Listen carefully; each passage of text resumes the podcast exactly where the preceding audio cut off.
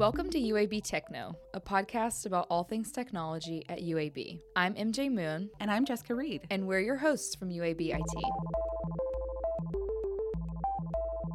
Welcome to episode three of Techno. Today we're going to be talking about our new crowdsourcing site, Spark. We're going to revisit remote technology and find out what's working and what's not working. We want to let you know about some new services that UAB is offering and just make sure that you're staying secure. So let's get started. So, UAB IT recently launched a new crowdsourcing campaign through our platform called Spark. This is where people can go and share different ideas and ask questions within the UAB community. We are looking to our customers, you, to see what technology can do for you. So, the new campaign is to understand how remote working, learning, and teaching is going across UAB's campus. You log in via sign on at ideas.uab.edu. You are taken to a welcome page that shows the active campaigns and popular ideas. We know that this transition hasn't been easy for everybody, and it's important that we have an easy way to start these conversations with users. So, this is the place where you can reach IT professionals to share your remote working experience. You can add votes to ideas you'd like to see solutions on. Um, you may log on and find that there are users experiencing the same problems that you are. And by upvoting and downvoting an idea, you're letting us know what is making the biggest impact. We're monitoring the activity and responding with solutions or ideas that we already have if they exist because we want to get you that help quickly. And then we're tracking those new ideas to see how we can interject new solutions within that community. Other people can jump in and share resources or ideas, things that have worked for them in the past. One question was talking about having some classes on distance teaching. So someone came in and put some links to LinkedIn Learning, just somebody from the UAB community that was sharing with one another. We first used this platform back in 2016 when our current vice president and CIO came to UAB. He wanted to find out what our customers needed, where their pain points were, and what ideas they had. And he used all of that feedback to develop IT's strategic plan. And that's what we've been working from as our roadmap for the past several years. We want to make sure that our customers are getting what they want and what they need. If you're experiencing a tech issue or you find a certain process is difficult, we are here to help you find the solution. Make sure to go check out that new campaign and let us know how remote technology is working for you or what's not working for you, and we'll see what we can do. Go to ideas.uab.edu. Like we talked about in the previous episode, the Remote Toolkit is the one stop shop for your remote working resources for most UAB employees. We've talked about the site before, but it just recently received some pretty cool updates. So, Jessica, do you want to talk about what you and Matt had worked on?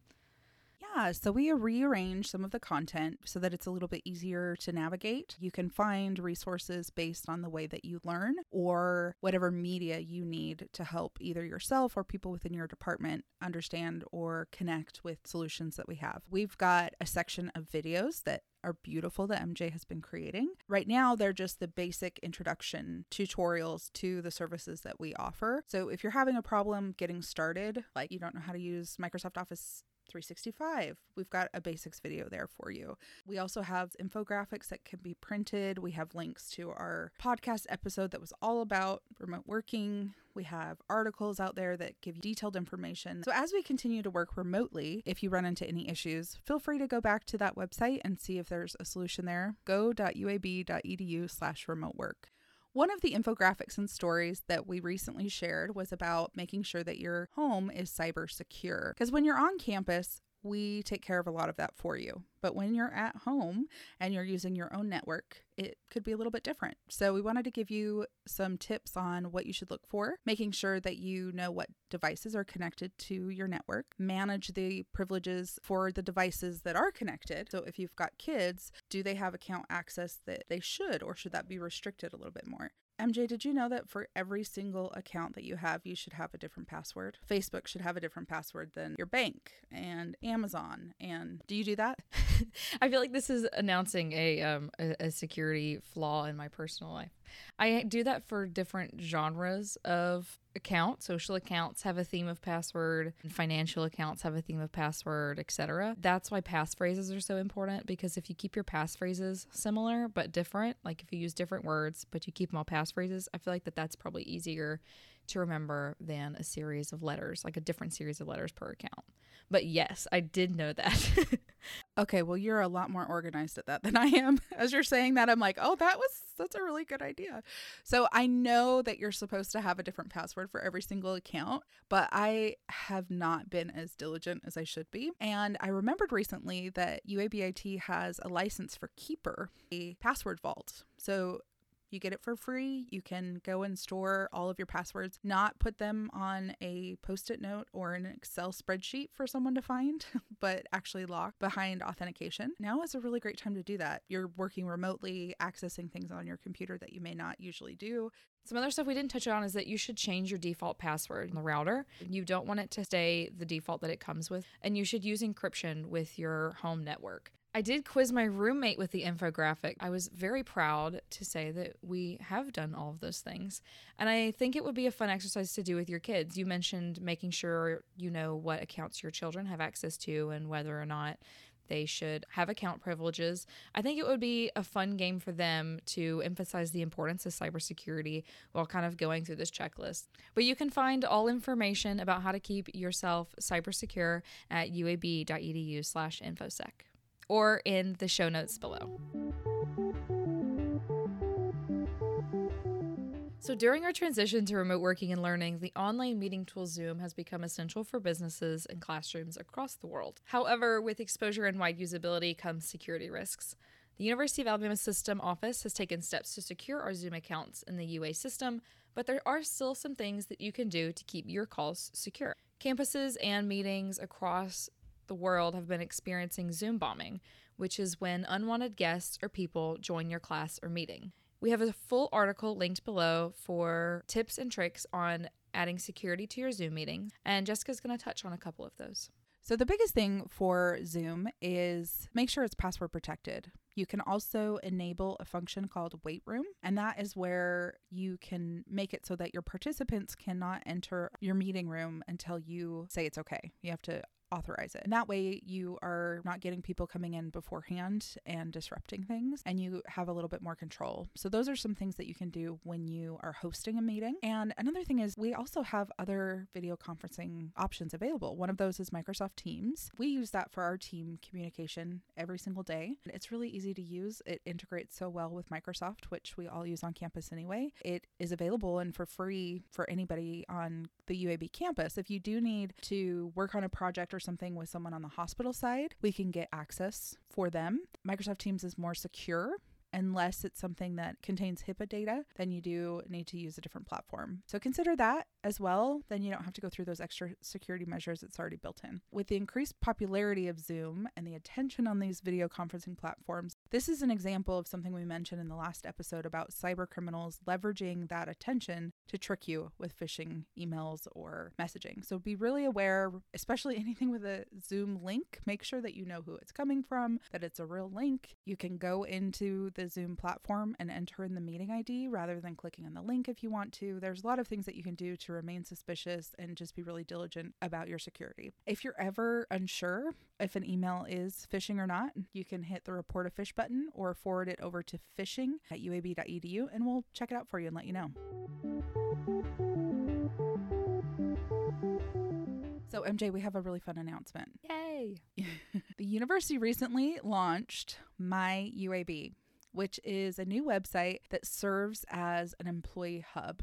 It connects you to all of the platforms you use, like ELAS, Oracle, and we've been using this for a couple months now. We were part of the pilot. This was a collaborative effort. It's really exciting to see it go live, especially at the time when we're all disconnected. It's an area where you can go get information that is vital to employees, see different things that are trending there. Do you use it? Yeah, it is the first thing that I type into my computer each morning, and it's one of the tabs that I keep open constantly. I like the updates that they've added to it recently, including my bookmarks. I've added stuff like Sprout Social, a direct link to our UAB Facebook and Twitter.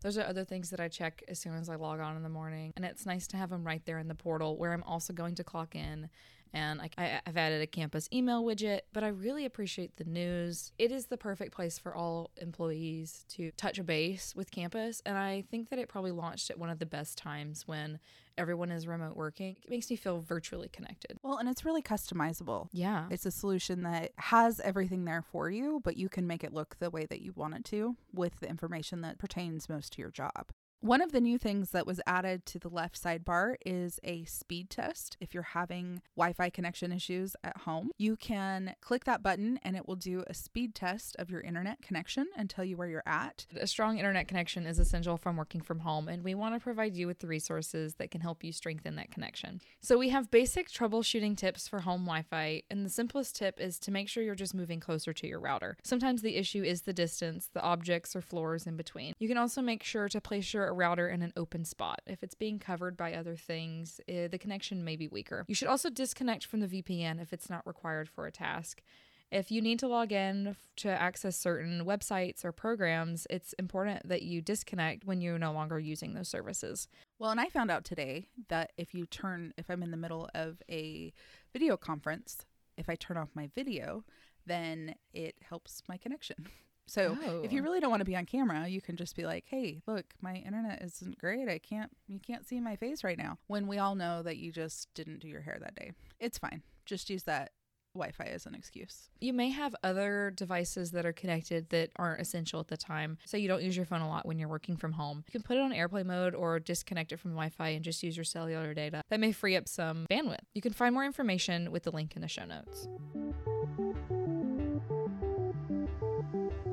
On to our final segment, which is my favorite segment that we do. I love to hear about the stuff that you're seeing on social media, kind of how you're interacting with our customers through that avenue. So, what's going on in social media? So, in our most recent tech debate, we did a heart slider on Instagram stories and we asked, How has the transition to remote working and learning been for you? We had some people that were pretty honest and we had some people that were pretty uh, pretty excited. So based on the responses to our story, it seems that people are adjusting okay. We're looking to roll out some more tech debates focused on remote working soon. Um, we're going to ask some questions between software. Which software have you felt is more important? Or do you feel like you have enough resources from us to work effectively from home? We're really interested to see what people respond to on social. I've also been thinking about how to integrate UAB into your tech. So UAB put out some Zoom backgrounds. They shared them on Twitter and they're available in the toolkit. You can bring some Blazer Pride home with you. The thing I love about those backgrounds is that it finds my face and then oh, my yeah. face is there, but I don't have to clean the room behind me. And it looks professional. Jump on Zoom really quickly. You can have them preloaded so you can flip through different ones. You can turn it off. It's really easy. Kind of adds a fun little touch to your meetings since we're all virtual now. UAB is now in the effects gallery on Instagram. So there are filters. And I found this through Dr. Pam Benoit, who is the UAB Senior Vice President and Provost, on her Instagram. She shared her reacting to the filter, Which Blazer Are You?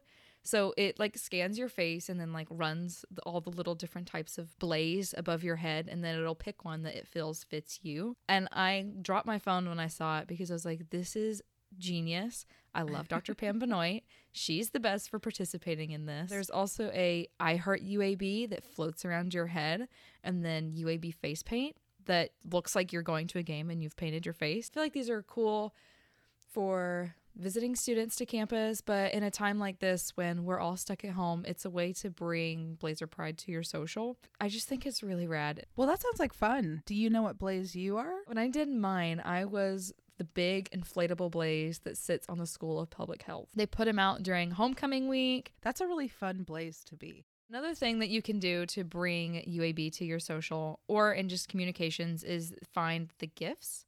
I communicate a lot with GIFs in our Teams messages. I feel like sometimes it may get on y'all's nerves. True or not true? No, it's not true. I love it. It expresses an emotion or feeling I can connect to without having to verbalize it. And it's also fun. So they just kind of have a little bit more personality. I feel like it's a step up from emojis. And in Teams, when you chat, emojis are animated which like there's like three different types of smiley faces and i love that like some blink some like smirk harder it, it's awesome but I, I like to communicate with gifs and i recently remembered that you can use uab gifs on twitter instagram and teams and that's just another way to make sure you are adding UAB into your communication. You can do that like an iMessage as well, right? So like a bunch of different platforms. oh yeah. But I feel, I feel like, you know, it's sometimes it's better when I'm communicating with our boss Carrie if I'm using like a blaze dragon who's doing air punches rather than like, you know, something else. Like it makes it seem like, you know, we're part of the team. So So MJ, are there any cool effects for MySpace? Have you heard of that site? MySpace? Have you not heard of MySpace? Are you joking? No. No, I just was being funny. That's all. I was literally about to go to MySpace. Well, you know, I hit my and it goes to myuab.edu. So after you listen to this podcast, head to our Facebook and find our podcast post. Drop us a GIF in the comments about how you feel about remote working. I will go post mine. Jessica, we'll see you there too. If I can figure it out. But yeah, I will. I'm just kidding. I know how to do GIFs. I don't know how to do the rest of the stuff you talked about. So that's great. we will give a shout out to the best GIF response in the next podcast. You can find us on social with all the links in the show notes. Well, thanks for joining us, guys. We will see you next episode. UAB Techno is produced by UAB IT Communications and Marketing with Carrie Bean, Jessica Reed, and MJ Moon. Music from Kevin MacLeod.